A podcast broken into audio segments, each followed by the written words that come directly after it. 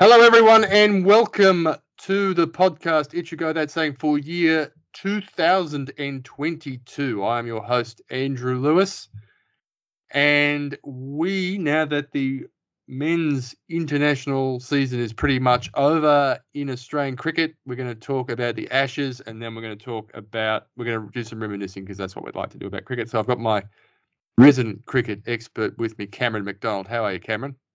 G'day, punter. It's not a bad day to have a cricket podcast, is it? 2/4/22. It isn't, but then I would suggest that if the day ends in a Y, it is a good day to talk cricket. Correct. Especially when not only did your team win the Ashes, not only were you there for the clinching 80 minutes of Test cricket, got all my money's worth. At day three with you, my good friend, as we watched Australia clean up the tail, very long English tail. It turned out to be on December 28th at Melbourne. Not often Melbourne gets to see a live test in the Ashes, but it was live and it was the clinching test match. But not only that, but I haven't listened back, but I think I had 4-0. Yeah, you've nailed that one, sir. I don't know why I think I just almost gave them a test from their white ball form on paper. I thought they'd sneak one somewhere, but with the benefit of hindsight, they were sort of lucky to get away with that draw. It's an interesting segue mentioning their white ball form, because I'm not sure they made a total they would have been able to defend in a white ball game. They didn't. They're biggest total they made was in that first test when they made 297 in the second innings, which was barely enough to get Australia to bat again. If you've been living under a rock, Australia won the first test at the Gabba by 9 wickets. It was an auspicious start to the series, to say the least, when Rory Burns was bowled, clean bowled by Mitchell Starc from the very first ball of the series. Magnificent. The second test, Australia won by 275 runs. That was the pink ball test in Adelaide. The third test, Australia made 267 and somehow won by an innings in 2 days and 80 minutes of cricket in Sydney, which was probably the best test match for to and fro. But England was set 388 in just over a day, and they managed to hold on for a draw despite an inspired bit of captaincy from Pat Cummins when he threw Steve Smith the ball late on the last day. Shade, well, not quite Michael Clarke against India in 2008, but it nearly got there. And then the fifth test match, and Hobart put on a show about another 3-day test match, Australia winning by 146 runs, bowling England out for 188 and 124. I want to start with England's batting performance, because I think it is the obvious reason why England were not only lost the series, but were not competitive. Their totals in order: 147, 297, 236, 192, 185, 68, 294, 9 for 270, 188, and 124. Yeah, it's it just seems saw it being this bad, did we? Well, I don't know if I've mentioned on the podcast before or whether just in conversation with you, Cameron, but English teams that succeed in Australia tend to have a consistent characteristic. Certainly in my lifetime, where I've seen two English teams come here and win the Ashes. That was in 1986-7 and in 2010-11. And that was they had a dominant opening batsman in the series. Now, Chris Broad's Test career away from that 86-87 series and one more Test match in Australia a year later, the Bicentennial Test match where he scored another 100, was pretty unremarkable, but he had played 6 Test matches in Australia for either 3 or 4 Test hundreds. It was he had an astonishing record in Australia. Obviously, Alistair Cook had an enormous 2010-11, also made an enormous double hundred, I think, in 2017-18 on that featherbed of a deck in Melbourne, which caused so much consternation. Also, Michael Vaughan, I think, opening the batting made 300s in 2002-03, which is a series where England was certainly more competitive than this. They tried, I think, three different guys opening the batting and really couldn't find the right pair. Hamid looked promising early, looked like he would not give his wicket early, but they then, after a couple of test matches, they had figured him out. Rory Burns was the scapegoat initially, but then came back in for the last test, and Crawley looked around. He was the other man they tried at the top of the order. Made a 77 in the second test, but again, you know, no big score, no. Yeah, I mean, Crawley was probably the best of them, but he only played the last two test matches. Yeah, I mean, you're quite right. Those first couple of test matches, I mean, the whole thing about the English batting lineup is, I can recall a series that finished 5-0 where Australia at least had to pull one out of the fire. Mm. You know, we all remember that return Ashes and the, you know, Warne, McGrath and Langer retiring. And, you know, amazing Adelaide was amazing because KP and Paul Collingwood put on a million. And this England team never really threatened to do so. It was so meek. Joe Root, he's got to be disappointed because for my money, he looked by far and away the best batsman on either team. When he was set and when he was going, it's magnificent to watch, but you know, he's wasted a bunch of 50s again, as he did on previous tours, and he's nearly run out of chances to dominate us somewhere in Australia, despite being a player good enough to do so. It was still left to him and Malan in those first couple of Test matches. You know, Malan's series dropped off pretty remarkably, but you know, there were a couple of decent little fight backs from the two of them here and there. So on the opening question, Malan's ability to ride the bounce in those first couple of test matches made it seem to me that the obvious shift to that batting lineup that may have worked or may have seen England not be, you know, two down for nothing when Root strides to the wicket was potentially opening up with Malan in Australia, as unorthodox as that may seem, and batting him with Crawley, who, after he makes that breezy 77, it's hard to believe he wasn't in the team in the first place. And he's a lot of fans in England. So there's something to build on there, certainly. But if we're talking about picking a team to succeed in Australia, Burns, for all his dogged runs in England, just gets squared up far too easily. And as you say, they figured out Hamid. So, yeah. I mean, it's bizarre, though, because we retain the Ashes in England and stick with an opening pair that cannot make a run. So there's that the old thing of just, you know, setting and forgetting, just picking those guys and sticking with it seems to be the way that most cricket teams go. But, yeah, there was some feeble stuff. I think Australia wanted to – I think Australia wanted to stick with Harris and Warner until – it was quite obvious that Harris was the only one they could leave out going into the fifth test, that they had to retain Khawaja after he made hundreds in both innings in Sydney. You know, this was in reference to our English, our Ashes in England, where Warner and Harris, we were 2 for nothing every time with Labuschagne and Smith to dig us out of a hole. You know, we did enough this summer. Harris made some gritty runs in Melbourne, and you're exactly right. You know, looked for all money like he might stick it out.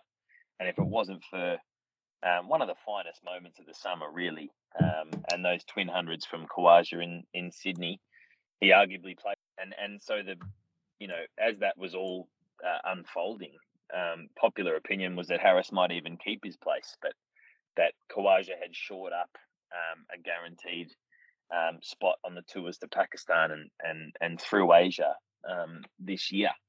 But it became so popular and so overwhelming that that Khawaja gets a start on the green top and probably wishes he hadn't. Yeah, it was. I mean, it was sort of the feel. I mean, certainly was the feel-good story of the summer, other than England's inability to, bat. It was the story of the summer was Khawaja's twin hundreds, and he's largely an unfulfilled cricketer because of how little Test cricket he's played, considering his record. 3,142 runs at 42, 10 hundreds, 1450, so good conversion rate. But, on a number of occasions, he's been at the scapegoat. His record in England isn't terrible. 300s. Versus England. His record in England is a little shabby, but he's made runs in a few places around the world, including on the subcontinent in those type of conditions. So I think there's certainly a feeling looking forward to the Pakistan tour, and the schedule was announced today for that. So I'm it's encouraging that is going to happen. That series is going to go forward in full next month. I feel like. Also, you were talking about this before the series, is that England didn't bring Dom Sibley, who was opening the batting during the English summer. They didn't bring him at all. So, look, I feel like England got it close to it, to getting the order right in Sydney. Bairstow made 113 and 41, but he got hurt, so he couldn't play in the last Test match. But Joe Root. I can't remember a guy in a series getting out from nowhere so often. He'd be looking really solid, and then suddenly he'd just play at one on fourth and a half stump line and nick one through. And they're all very similar dismissals, except for probably the last one on that third evening in Hobart, where I know that the nickname that the late Bob Willis once had for Ian Botham was Golden Bollocks. Bollocks just hit a spot that's just rolled along the ground. And Clint is just like, well, I think I'll go home now. And the look on Joe Root's face was just like, getting whacked in the box that many times. And I mean, Joe Root's series on its own is a documentary because, we, for a little while there, sensational. It looked like a matter of when he would get the 100 rather than if he would get it. And then, once he got one, you could easily see him getting a couple more. Such was his early series form. And then we found a little matchup. And I could spend the rest of the podcast talking about Cameron Green, if you like.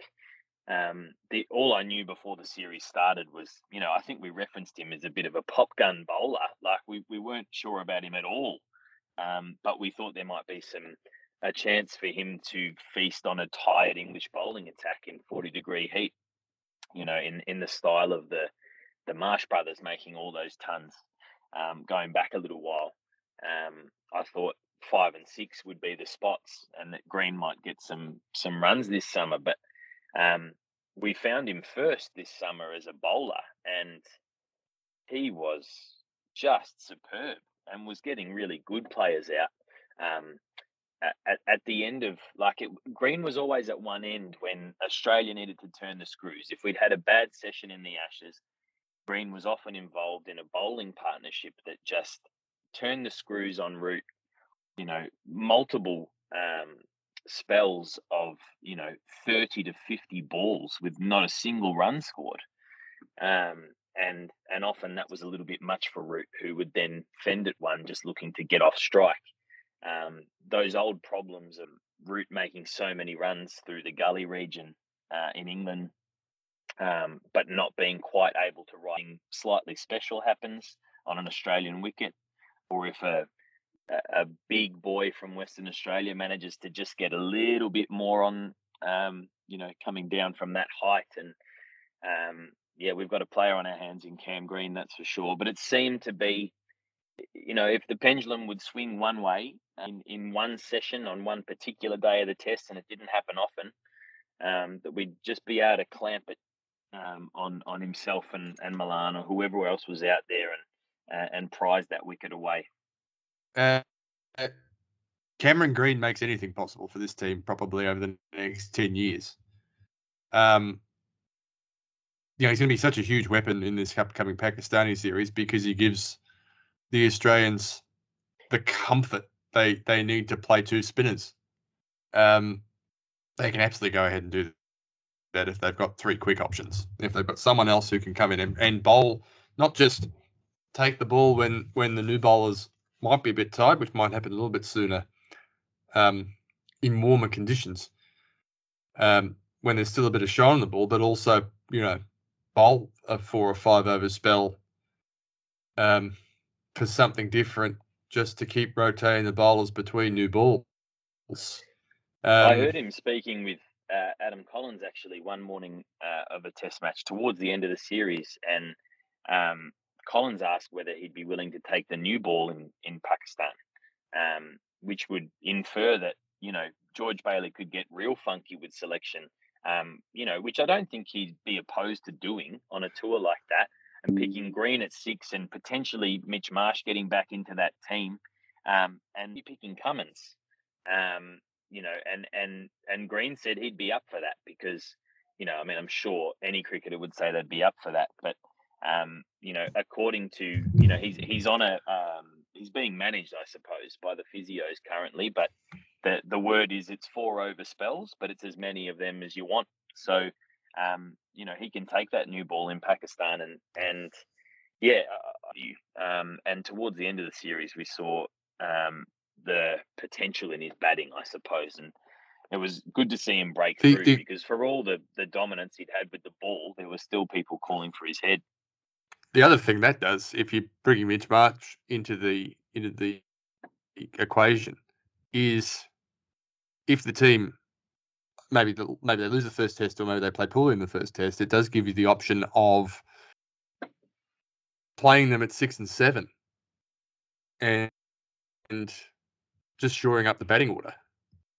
Yeah, that's right. Play maybe and then Carey at 8, Cummins at 9, with the two spinners. You know that Nathan Lyon's not, well, despite the fact how he batted in the series, he's earned a reputation over the course of his career with the bat as someone who doesn't give his wicket away. So, they could go in a number of directions. And the other thing is, they could get really funky with a lineup if they think about Glenn Maxwell. Yeah, and I pray that they do. You could play all three of them and three specialist bowlers, and. Yeah, it was interesting that you would probably have to. It would depend on which one of the batsmen you leave out. Travis Head's just won Test Player of the Year. Who knows? But and I think it's a good problem to have. Head deserves a little bit of time on this podcast as well, as much as we thought number 5 might cash in. That 100 in Hobart is one of the best I've seen. I'd have to say it's one of the best I've seen. Not one I necessarily would have advised over the course of the journey, but look, there are people who know more about cricket than I do, who certainly feel that in that sort of situation, and it was in terms of commentary the summer of the phrase of the day, and the phrase of the day on that day was one with his name on it. As if to suggest you just go noodling around and trying to survive. Eventually, you'll cop a delivery with your name on it. So Head just decided to take the game away. Now, in England in 2013, when Michael Clarke decided to bat that way, when Stuart Broad was taking 8 for 24 or whatever it was, that almost caused me to break my television. But It's an attitude to Test cricket which ignores the fact or the possibility of a draw, but when it works, like it did then. I mean, it was just an astonishing innings because he just took the game away from England there, right there and then. And maybe there's a difference between, you know, when you're referencing, there's one with your name on it. Maybe there's a difference there between, I know it was Labuschagne up the other end getting out comically, but someone who's that tidy and that compact, you know, typically might be able to survive a session from a series of noodlers on a green top like that. But, you know, there's probably an argument to say that that Travis Head wouldn't unless he counterpunched. And I was listening to Alex Doolan at the time, who, of course, would have played a lot of cricket down there. He was on the ABC call, wasn't he? Yeah, he was, and he was very good to listen to, and he was referencing Travis Head coming out and doing that to Tasmania one particular day, and you know that they had South Australia in trouble, and suddenly Head was on 40, and the tide had just turned. So remarkable innings, and you know he chanced his arm at the Gabba too for 100 off not that many balls. From a historical point of view. And yeah, he's shored up number 5 now, where it was a dice roll, or a coin toss, I should say, before the first test of the summer. Perhaps the selectors felt that, you know, Khawaja offered stability and a win now type of mentality, and Head was a look to the future, but you know, we got a little bit of both in those brilliant hundreds. Yeah. So, yeah, Head's 100 at the Gabba was 152 in 148 deliveries. He was last man out. It's sort of been forgotten. And then first innings in Hobart comes in with Australia at 3-4-12.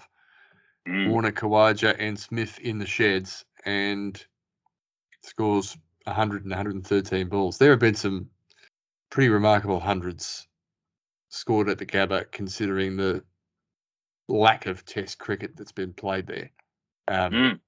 Warner carried his bat in the second Test match. Yeah, at Hobart, rather, yeah. At home against New Zealand to almost win a Test match.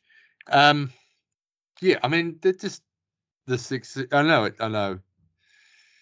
It sort of sounds like we're waxing lyrical, and we haven't talked about Cummins' captaincy, which I thought was good. You know, Mitchell Starc getting through 5 Test matches without a problem. Steve Smith coming back to earth, which is what happened to. I don't think in terms of statistics, guys like Ricky Ponting and Michael Clarke quite hit 60 that late in his career, but this was always going to happen. To Smith, so I'm not worried. I think he's still got one or two more really important knocks in him. The Travis Head hundreds is we touched on, a bit like the sort of hundreds that Ricky Ponting made early in his career when he batted 6, where regardless of circumstances, he would, when he really hit his straps, probably about 1999, 2000, there's a 197 at the Gab at the Wacker when I think Australia had Pakistan and Australia like 4 for 50. And then the next test was against India in Adelaide. He did exactly the same thing. So coming off 3 ducks from memory. Yeah. That's it. Yeah. The series against Pakistan was duck, duck, duck, 197. Yeah. So and was really dirty when he got out for 197 too. There's a couple more good Tasmanian hundreds in that series. So lot to like about the Australian team, but Pakistan will present a different challenge and one that the Australians haven't faced since I was in my first year of university. So it was a long time ago, Cameron. It's a long time ago. Yeah, it's just brilliant to be heading back there. Job done. To be heading back there with Khawaja in the team. Job done. Ashes retained. And we'll be back over in England. Everything getting back to normal as much as it can in the English summer next year. So we'll see if England can turn it around in that 18 months and put a team on the park that can deal with, well, I'm sure will still be Cummins, Stark, and maybe Hazelwood, maybe Richardson, maybe some other fast bowler we haven't heard of. So, and Nathan Lyon, maybe Mitchell Swepson, maybe another spin bowler we hasn't quite popped their head up. But good to see Australia playing Test cricket, and good to see them about to go on the road and play Test cricket. And I think Foxtel have got that series, so if you've got Foxtel or KO, you'll be able to watch that. And I will be getting the youngins to bed and settling in for a last session, I think, most days. So that'll be good. Now, on one of our earlier podcasts when we talked about cricket, we did our all-time one-day international teams, both Australia and the rest of the world, and we thought we needed to give the Test team the same treatment. I think it'd be fair comment, a bit of good banter to suggest that I was alive to see Bradman bat, but I wasn't. I did when I toured Lords in 2010. Was toured by a Yorkshireman who had seen Bradman bat, and unfortunately, they wouldn't allow me to kidnap him and ask him questions for the next 2 to 3 days. Yorkshiremen are put on the earth to talk about cricket. It was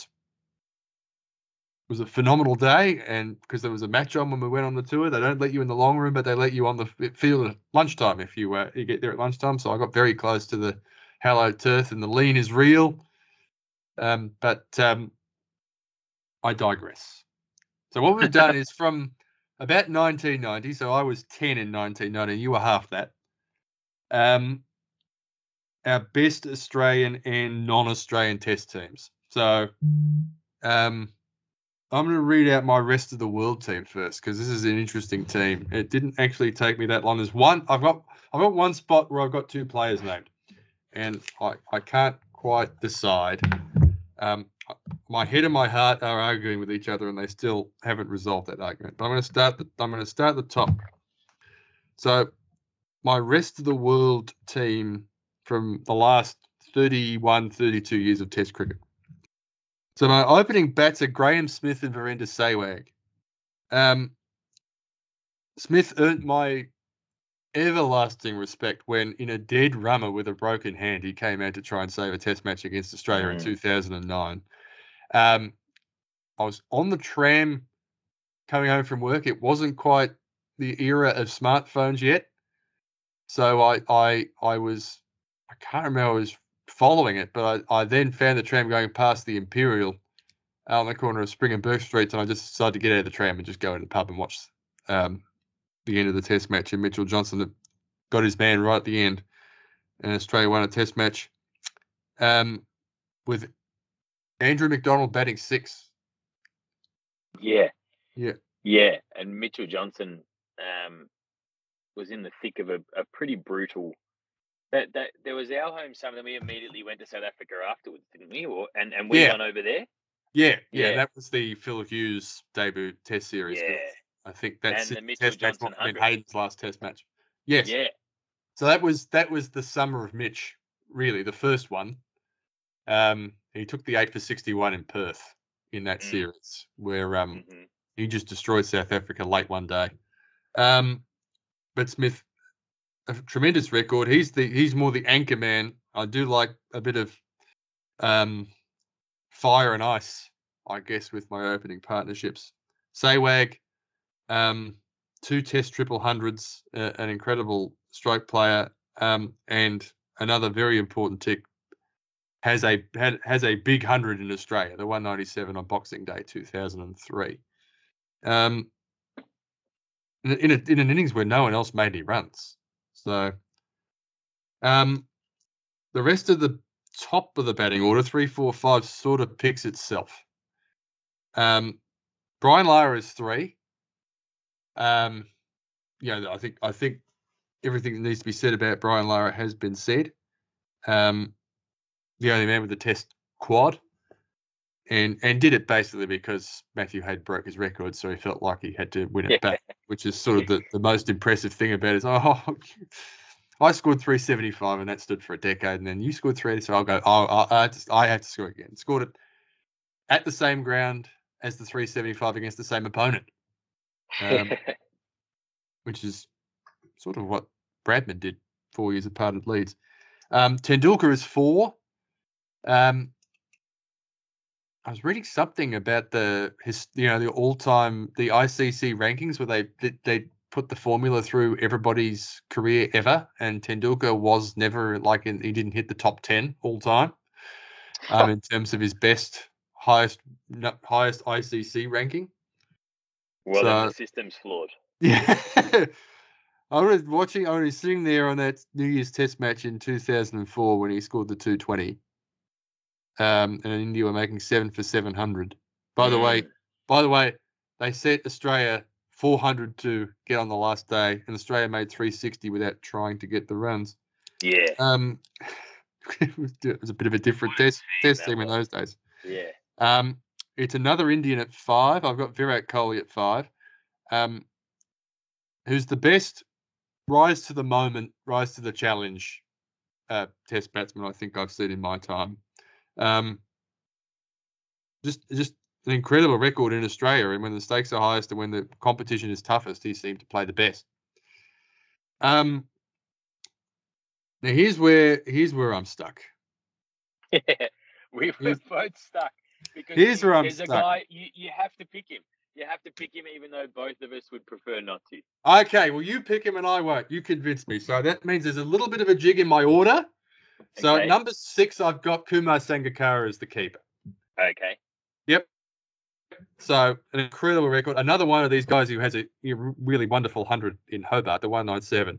And I think, what was it, 2? I can't remember. It was a huge 100 and almost saved them the test match. Just about won them the test match. And I think he got given out when he didn't hit it. So, correct. I'm not going with Kallis in my all-rounder spot. You convinced me because you can talk about him. I'm going for Super Fred. I'm going for Andrew Flintoff, who was the other one I had. And Flintoff, the 2005 Ashes series, the folklore of give me the ball and I'm bowling till he's out, and just unplayable. He was as scary as I can remember a bowler from another team being. We did not have an answer to Flintoff. It was remarkable, but that's probably his series. That's his statistical outlier, and this team is very, very good. But you'll need more runs from your top 6 than I will. But that's okay because they're pretty handy. Fair enough. I've got Akram at 8. Yeah. I've got 2 spinners. I've got Muttiah Muralitharan, and with all huge apologies to Kirtley Ambrose, who was the last man I left out.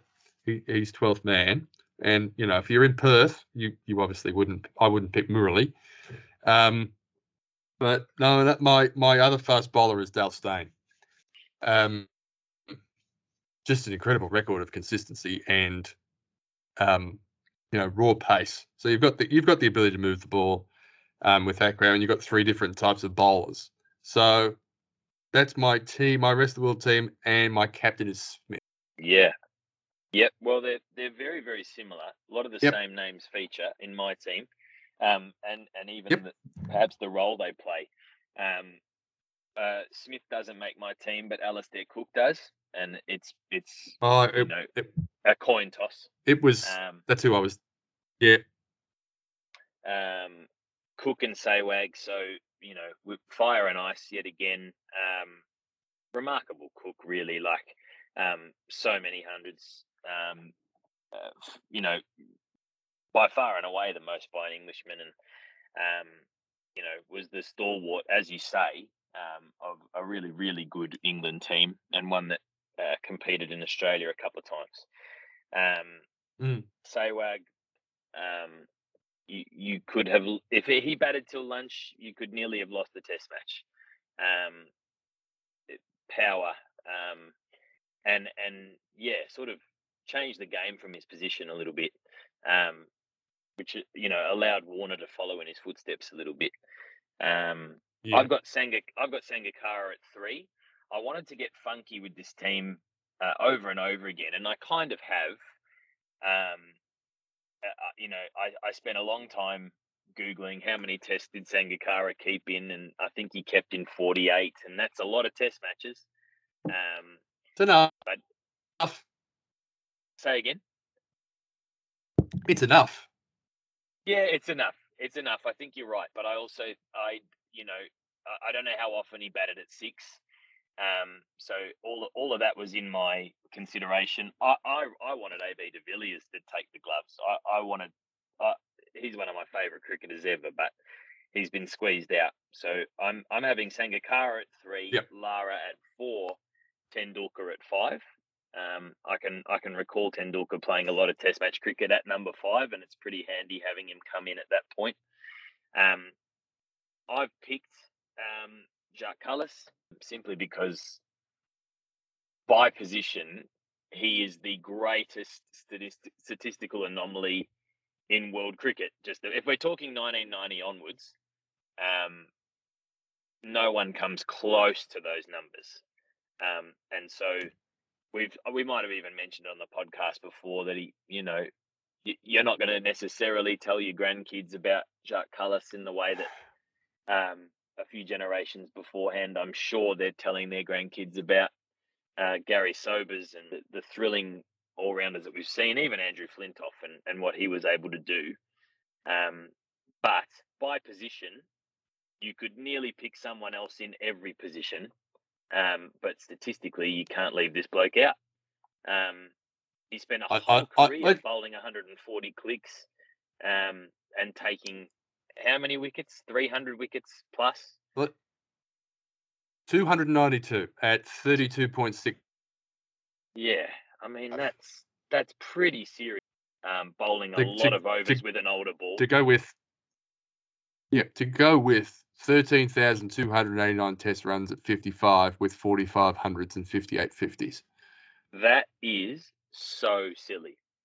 That is so that's ludicrous to average 55. And you could argue that he'd be wasted in this team because you'd be looking for him to press go. And that wasn't necessarily his strength.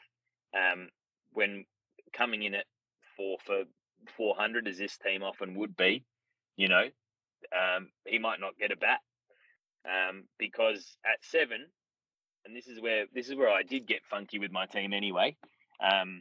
There were a couple of blokes I was considering, but I've decided to give the gloves and the captaincy to Brendan McCullum. Ooh. Which is a curveball, no doubt, and.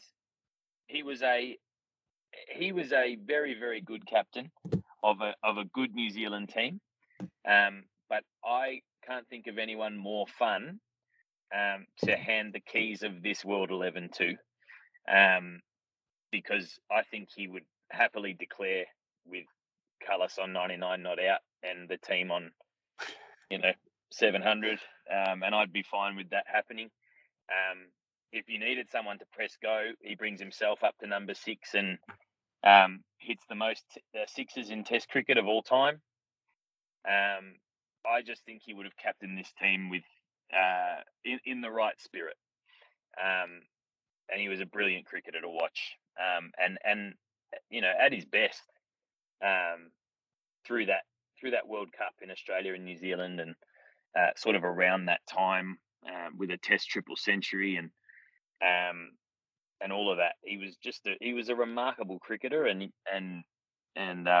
one I always enjoyed watching. So at the genuine wicketkeeper spot, for me, it was down to McCullum and Dhoni, and perhaps Dhoni with the gloves has the edge. But for a remarkable cricketer, Dhoni, I thought that he, Indian cricket needed Virat Kohli.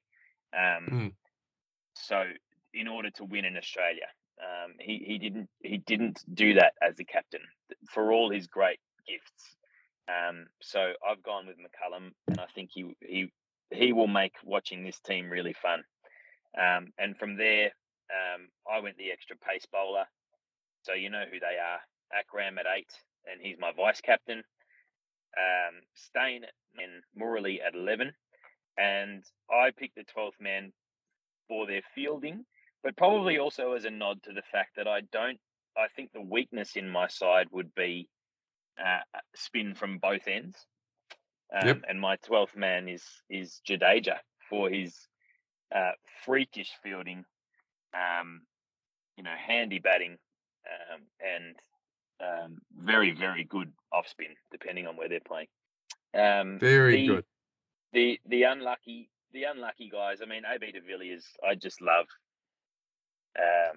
So I listed him and Kohli as the unlucky bats, and I suppose / wicketkeeper for AB. MS Dhoni. I put Flintoff and Stokes as potentials for the all-rounder spot, and Kane Williamson as well, I thought, is another superb cricketer that I've really enjoyed watching. Yeah, I mean, Cook and Smith was a close one for me.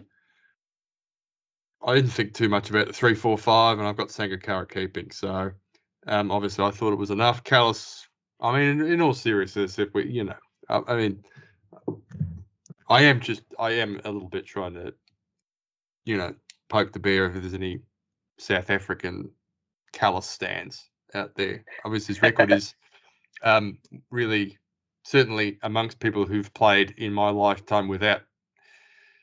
Sorry, people who have played Test cricket since 1990 without peer. So the Flintoff thing is probably just a little bit more, and 7's too low to be batting Sangakkara. I thought with the third, with the the fast bowling all-rounder, it enables you to play the two spinners. And I couldn't really pick between Kumble and Muralitharan because of the different, the different skill sets and different. So they would complement each other, I think. Akram was the first fast bowler I picked. Steyn or Ambrose was close. The other guy I had in my mind in terms of the fast bowling was Sean Pollock. Yeah. I mean, Jimmy Anderson probably deserves a bit of conversation. If we're talking extra fast bowlers, and the evergreen nature of the bloke means that we've seen him just get better and better. He'll decide when he walks away from the game, but he's going to do so with a whole heap of wickets. For me, you've just got Steyn there who can bowl genuine outswingers 10Ks quicker. So I'm not picking both of them, but, he's in the conversation. No worries. Yeah. Okay, on to the Australian team. Now, I mean, there was probably one spot where I really wanted to take a flyer, and we've talked about him already, but I wasn't that silly. But I don't think it'll... And another one where I almost had someone else in one of the bowling spots. But we'll start with the openers. It comes down to 3, and in the end, I just went with the two guys whose records I think are the best in that spot, and that is I went with Matthew Hayden and Dave Warner.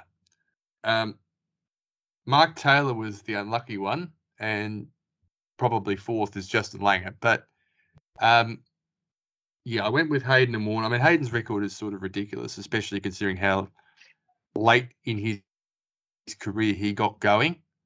His record from probably his first 15 tests wasn't that remarkable. And in the end, he's averaged 50 and made over 8,000 test runs. So an averaging 50 is an opening batsman. You don't get in the modern sporting commentator parlance, the access to not outs makes it all the more incredible, that record. And I think Warner's underrated by a lot of people for what he's done. The innings other than the one in Hobart I always remember from Warner is the 100 in the session against, I think it was India in Perth, where I think watching that, I genuinely thought this bloke might get 400. Because it's just like he just You'd get up from your chair for 5 minutes, and you come back and you'd have 20 more runs. So, an incredible talent, and his commitment to not be foxholed as a shorter form player only, I think is testament to his determination and his work ethic, for all his faults, which I think boil down to one, personality, and two, Stuart Broad. Basically. I don't think I'd enjoy batting with him in the slip cordon. Let me put it that way. The three is Ponting. Batting at number four is Steve Smith. And at number five is probably the tough one, because I did want to play a proper all-rounder. So I couldn't pick both of these guys, but it was a choice between Michael Clarke and Steve Warne. And probably somewhat controversially, I've gone with Clarke. Again, probably underrated, but just went through incredible hot patches, in his record, I think, is very good.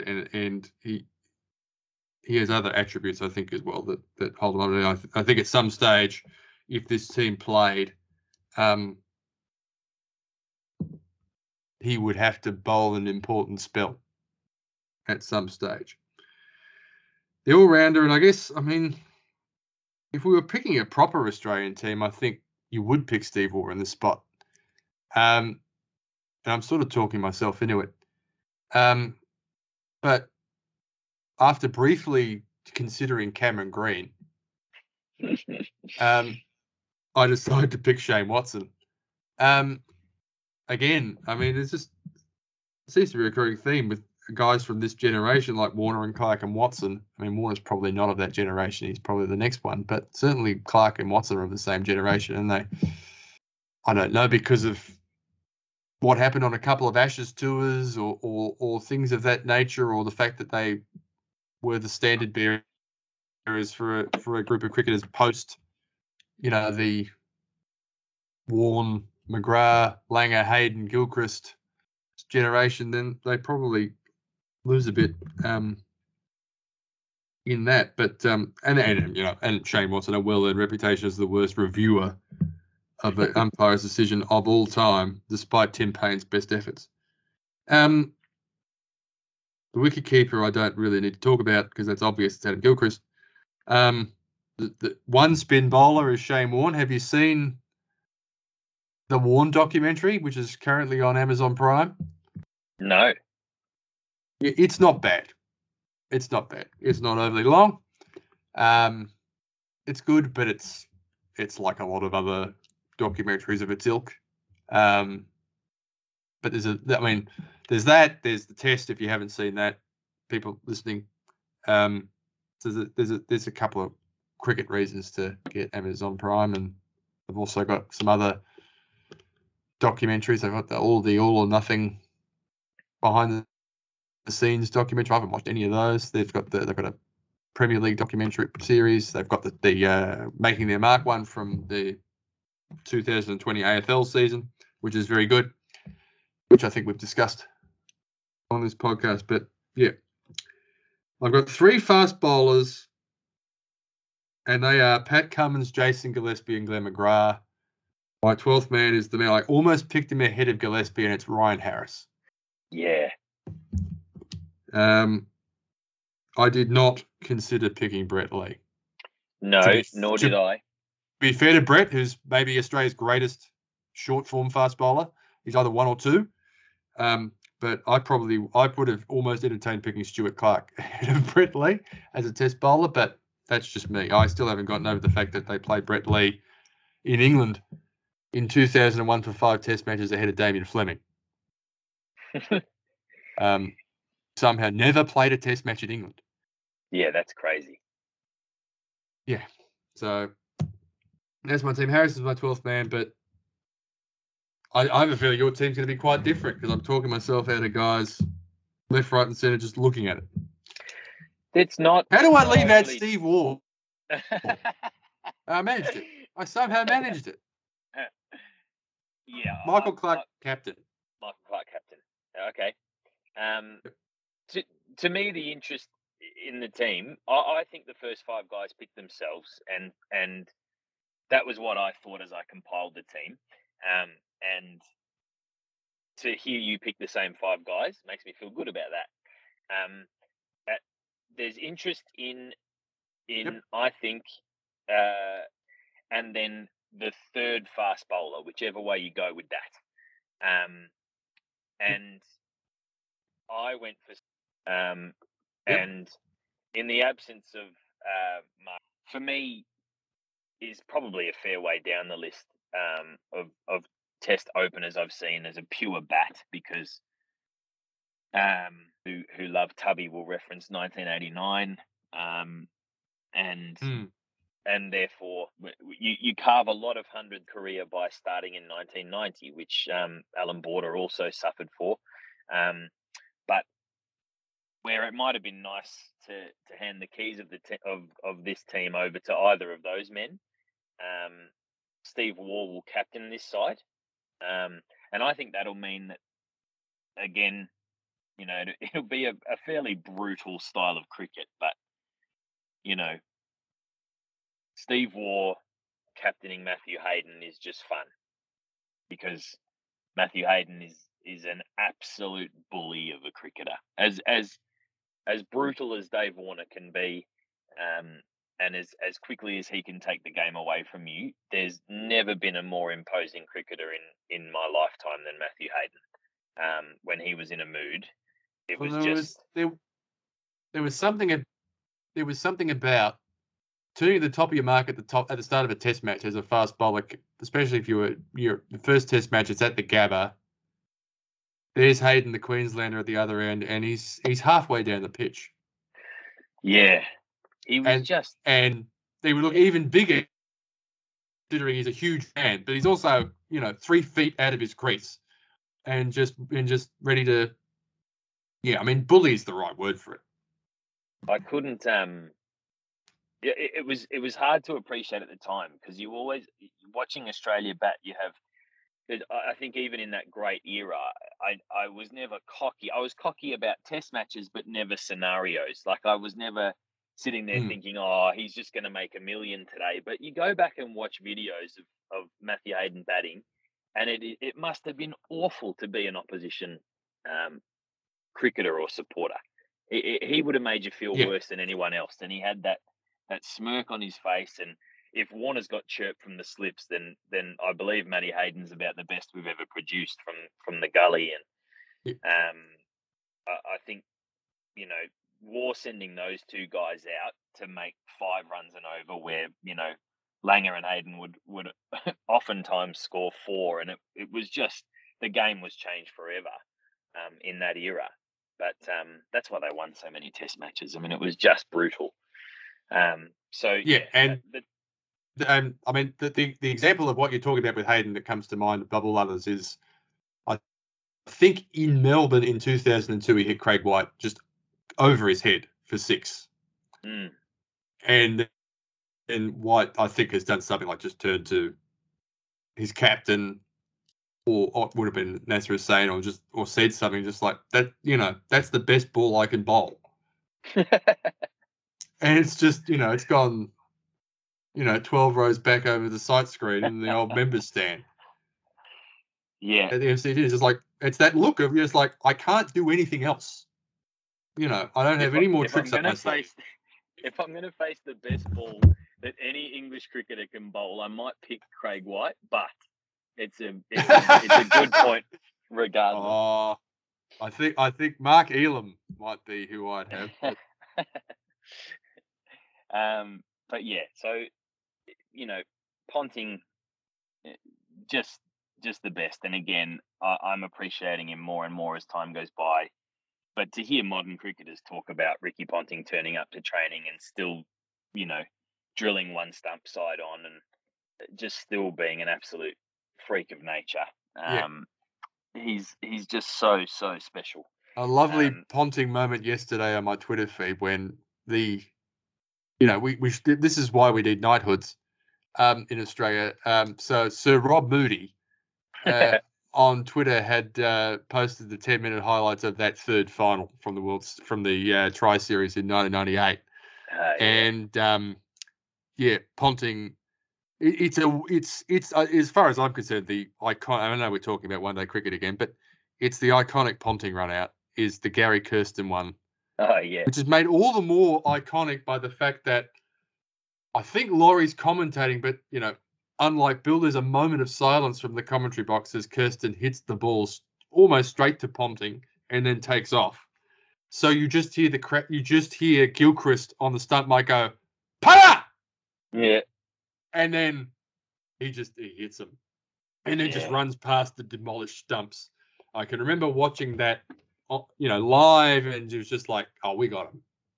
They beat us in every match in the preliminary round and the first final in Melbourne, and then they moved Gilchrist to the top of the order. He hits 100 and wins the second final, and then the third final, Ponting. I think Kirsten was just about their best bat that summer. That final would have been about a week before he made that 100 in Adelaide. And it just, I mean, they also had a ridiculously long batting line. I think like Brian McMillan batting 8 or 9. Mm. I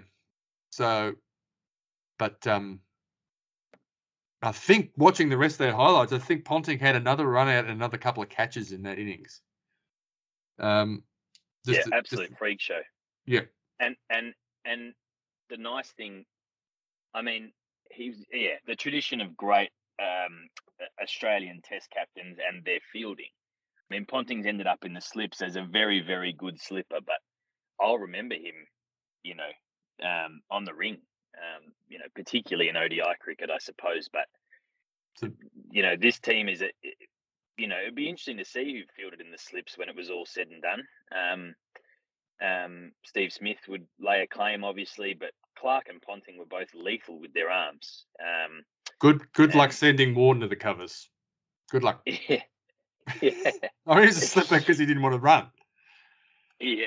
Yeah, that's right. He's in there. So Smith at 4, remarkable what he's done, and everyone who's listening to this podcast has seen it all. So we're very lucky. Picked him at 8 and had him bowling some tweakers, but I think the Smith will all remember is post sandpaper and that just ridiculous series in England where they couldn't boo him any longer. It's incredible. It's incredible that and the part of that and the show the test when he makes the runs in the first test and then what happened at Lord's. Just incredible documentary footage. Yeah. And then the third test, which of course everything would happen to Stokes and Smith's not playing, and then the fourth test. Just incredible. And you and I are probably of the same opinion in terms of, we've seen him lead the team again now in Adelaide because of what happened with Cummins there and him being ruled out. But, regardless of that, his legacy as a batsman, at the absolute highest echelon. I mean, he is, for a long time, I've thought in an all-time team, Australian team, the 3, 4, 5 is Ponting, Bradman, and Greg Chappell. But Smith does give one pause to think maybe he can break into that. I mean, if Bradman's on a tier by himself as a cricketer, and probably as a performer in a team sport, to be perfectly truthful. But Ponting and Chappell are probably at the next level, and I've made this point before to you both on this podcast. Otherwise, Chappell's sort of the forgotten man in Australian cricket in terms of his record and what he did. But I think Smith's at that level, where I don't think Clarke or Waugh or Border or Neil Harvey are at that level in terms of non-opening bats. So, there's 4 of them, and I don't know who you necessarily leave out. And I sort of rail against recency bias. We saw Steve Smith, 3 weeks ago. So, and I think you're right. In fairness, we're seeing a decline, and there's pundits who wonder whether that brutal blow you're describing from Jofra Archer, whether he's necessarily been the same since that, with so many of the great runs behind him in England. But yeah, absolutely remarkable career. I picked Clarke at 5 as well. And this side is more balanced across 5 days than the World 11 I picked because of everything you mentioned, and Clarke's super handy left arm off breaks. Yeah. Did you think about Michael Hussey? Yeah, I mean, I didn't, but yeah, it's much of a muchness. I think Hussey not playing until he was 31 means he probably gets the best run. You have to think that Michael Clarke's record is in some way affected by playing on longer than he might have with a sore back, and starting earlier than he might have because he was a freak show. Hussey got to ply his trade. You know, did you consider Adam Voges? I know Adam Voges is not Michael Hussey, but you know, if the old tried and true method of just belting out runs in the Shield until you can't not be picked must have been nice for Michael Hussey, but you know, I'm not sure if that possibility is available to West Australian batsmen anymore. No. Other, you know, when they're allowed, when people are allowed back, well, I'm being facetious. I think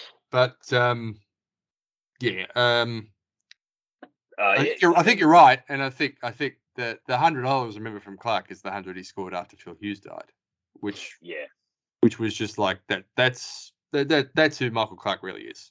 So there's a whole lot of other stuff that rubbed people the wrong way, and which I think, and you know, I didn't care much for I'll break your arm.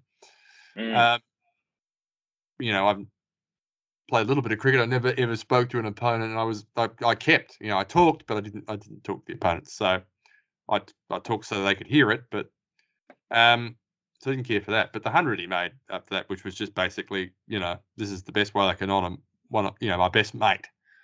I'm going to make this $100, and I'm, you know, if my body falls apart doing it, then so be it. But I'm going to make this $100. I think is just, you know, like you have to be a very, very special sports person to be able to do that. And scoring $100 is really hard. He had bravery. He had some seriously brave knocks for Australia, and he also had a couple of summers where he was untouchable. India seemed to cop the worst of it a couple of times. Yeah. He was as untouchable as Ricky Ponting was, you know, 5 years previous. For 2 summers in a row. So South Africans. He certainly got to that place. Well. Yeah. Yeah, I remember the South Africans kind of saying we knew he was good, but we didn't know he was this good. One summer when they came out and I think he and Ed Cowan actually batted all day, but Clarke was making a lot of runs. I'm taking forever with this team. 7 is obvious. The third seamer was. It was interesting to hear you rattle off some of those names, and Ryan Harris. It was nice to remember Big Rhino and some of his achievements. But at 8, I went with Mitchell Johnson, and he probably gets in my team. You know, in similar fashion to you picking Flintoff. It's only one or two. Really great sum, but you know, a test $100 batting at number 8, a left armer in this pace attack, a genuine weapon that I think Steve Waugh would have known how to use this bloke. When I look at the remainder of my pace attack, I love the variation that Mitchell Johnson gives me if I just want to knock someone's head off in a 4-over spell. He has to have the mustache. He is brilliant in the field. He's as pure a cricket talent as I think we've ever produced. And the record is just fine. When he clean bowls Anderson in Adelaide in 2013. He was just a phenomenal reaction. And that I can remember watching that afternoon of cricket, and he just went through them. He was probably the biggest handful you could have as a batsman when he was on. He was almost impossible to play, to survive against. Terrifying. Yeah, just terrifying. An absolute weapon, and another one that kind of fits that,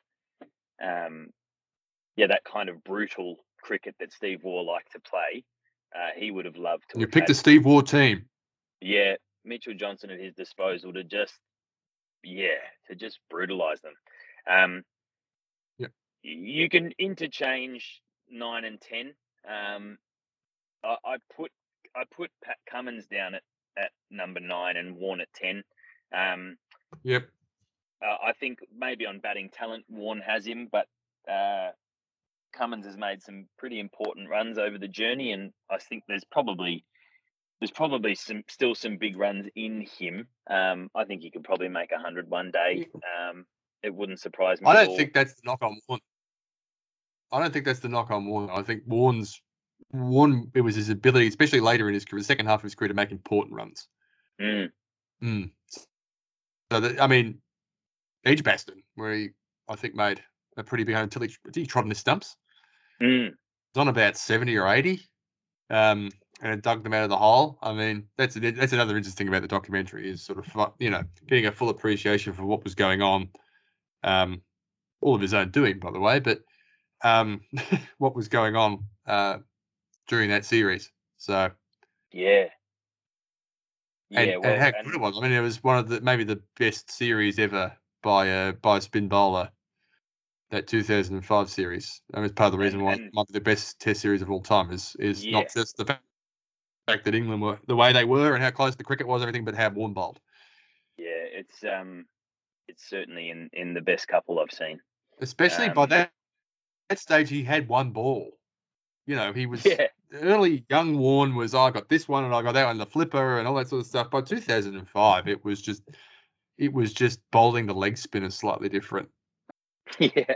So. Yeah, just a freak show. And he's pretty handy coming in at number 10 in this side. And he'll need to be, because at number 11 is Pigeon.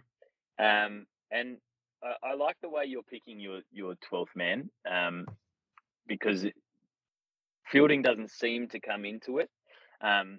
You get to pick another player who could be in one of those positions on merit.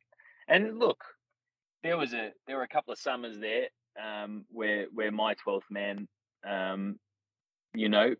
was as exciting a player as there was in Test match cricket, but for his ability to replace Warne if he'd had enough of fielding for a couple of hours, and the fact that he can then parole the covers with Michael Clarke and maybe Ricky Ponting at backward point means that Andrew Simons is my 12th man. I thought about Simons for the Watson spot, but I was happy to be outrageous, and I mean, the word you used is funky with your World 11. I was probably a bit, but with the Australian team, I think it probably just speaks to our personalities. I'm probably not from, as much as I loved how Mark Taylor and Michael Clarke captain, and they were more of that genre. I'm probably not. If I was captain, I'd probably more moving away from the Ian Chappell school of captaincy. So I think my team's probably a bit safer. But you've decided Steve Waugh's the captain, and I'm going to pick a Steve Waugh team. So that's fair enough. Having said that, we've got Steve Waugh and Mitchell Johnson. We've got two people different. So that's right. So I think all that's left now on the next podcast is to obscure one-day cricketers from the 1980s, like the Simon Davis All-Stars. Well, we did say we were also going to pick. I think you should just pick an 11 from Australia and the world. So everyone's in there, and they're playing all. And you've got 11 blokes. Okay. Well, we'll have to do that next time we talk about cricket. That sounds good. I think it would be remiss of us not to mention that the best Test match of the Australian summer took place when all the men had gone home, and I watched quite a lot of it. And I've been guilty of not watching enough women's cricket over the journey. You know, as we've seen some of the greatest cricketers the game's ever produced, particularly in Australian colours. But, you know, there's some unbelievable names this summer, and some great stories all weaved into it. But the girls put on an incredible display of four-day cricket with a whole day lost to rain. And that last day was as good as any I'd seen this summer, particularly, and certainly. But yeah, hats off to the ladies. It was probably the best declaration of the summer. Yeah, absolutely, absolutely. But you know, I don't know how long we're gonna and to finish that test match. And there's a lot of commentary around. You know, there's not a single other women's test match on the calendar. I think there's since been one announced in England. But to complete such an epic, you know, and they're saying things on commentary like, "Oh, Meg Lanning chasing that elusive Test 100," and you look at her record and she go, "Oh, she has struggled a bit in this format," and then you see that she's played 7 or 8 Test matches total. It's a blight. Well, the Aussies play one every 2 years, don't? Yeah, it's just terrible. Or is it one every summer? You know, we talk about Elise Perry's, you know, insane run in Test cricket, and it's right, and you know, but she's still playing one every other year, and it just shouldn't happen, because these are the best women's cricketers that have ever existed. I think it's brilliant to watch. The Australian women's cricket team is proof of what happens when you actually invest. And when I say invest, you can do all the grassroots stuff you want, but they actually made a conscious decision, along with the men, that the women should be paid a wage so they can be professional cricketers.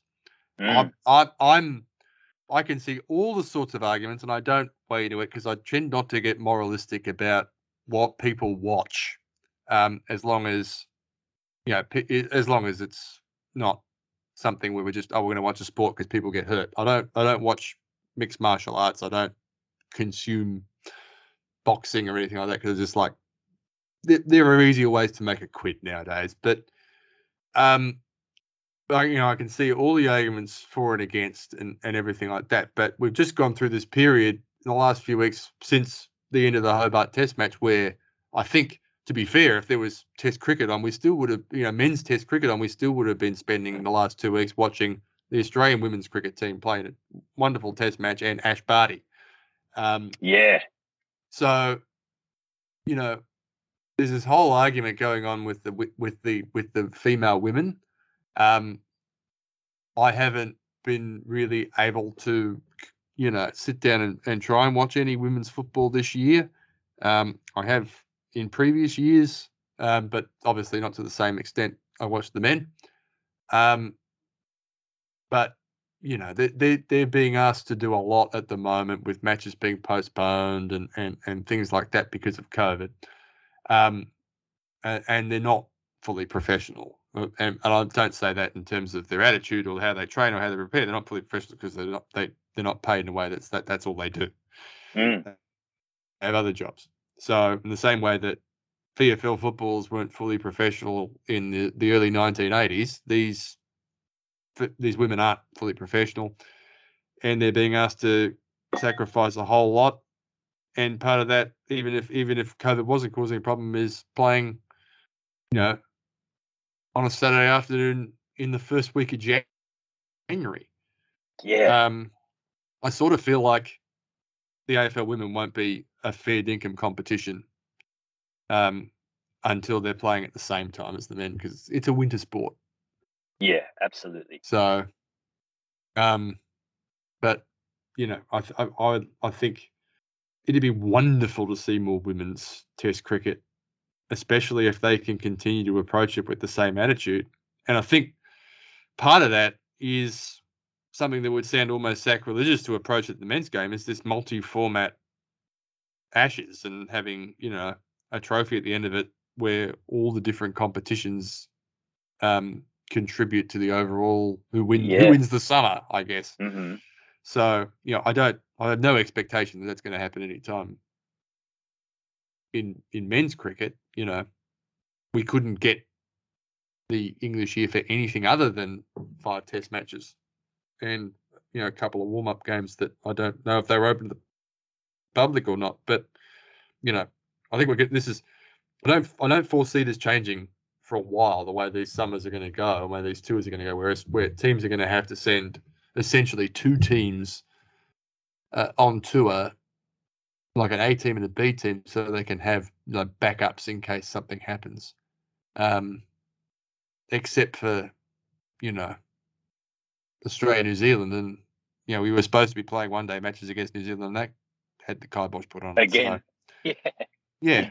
So we try and build this, and, you know, New Zealand are going, you know, as well, you know, historically as they ever have, and we just can't seem to play any sort of form of cricket against them because either they can't come in here or we can't go in there or they can't go back there or we can't come back here. So it's a shame.